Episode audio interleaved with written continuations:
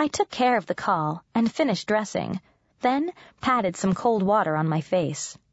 Sam's bathroom looked used, a rumpled tower on the floor by the toilet and a small toiletries bag on the sink.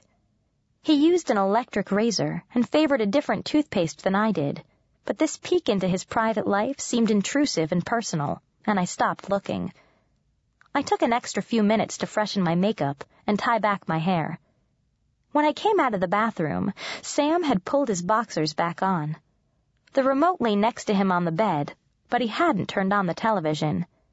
He sat up when I came out. Hey, he said. My phone beeped again with another message. Someone had called while I was on the phone. I pulled it from my purse, but didn't flip it open. It's been great, but I have to go. He got up, towering over me, even after I put on my heels. I'll walk you to your car. I shook my head. No, you don't have to.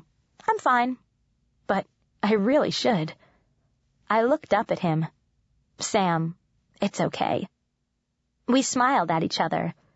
He walked me to the door, where he bent to kiss me far more awkwardly than he had before.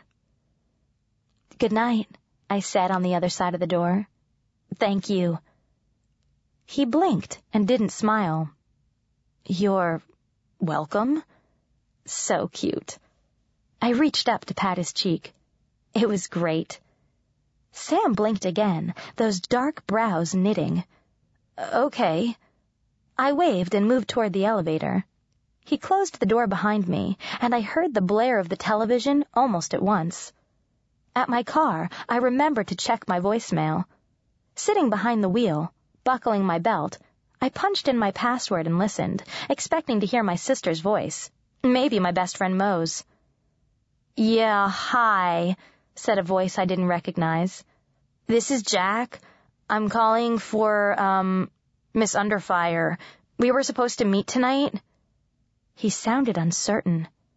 I felt suddenly sick. Miss Underfire was the name I used with the agency, the name I used to keep everything discreet. But I'm here at the fish tank and, well, you're not. Um, call me back if you want to reschedule.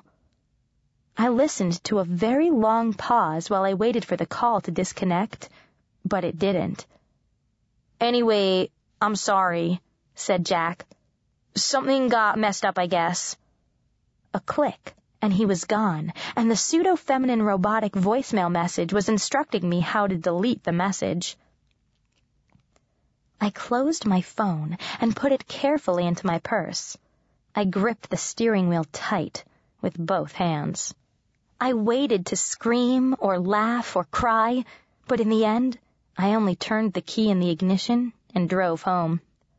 I'd wanted to sleep with a stranger, and that's exactly what I'd done.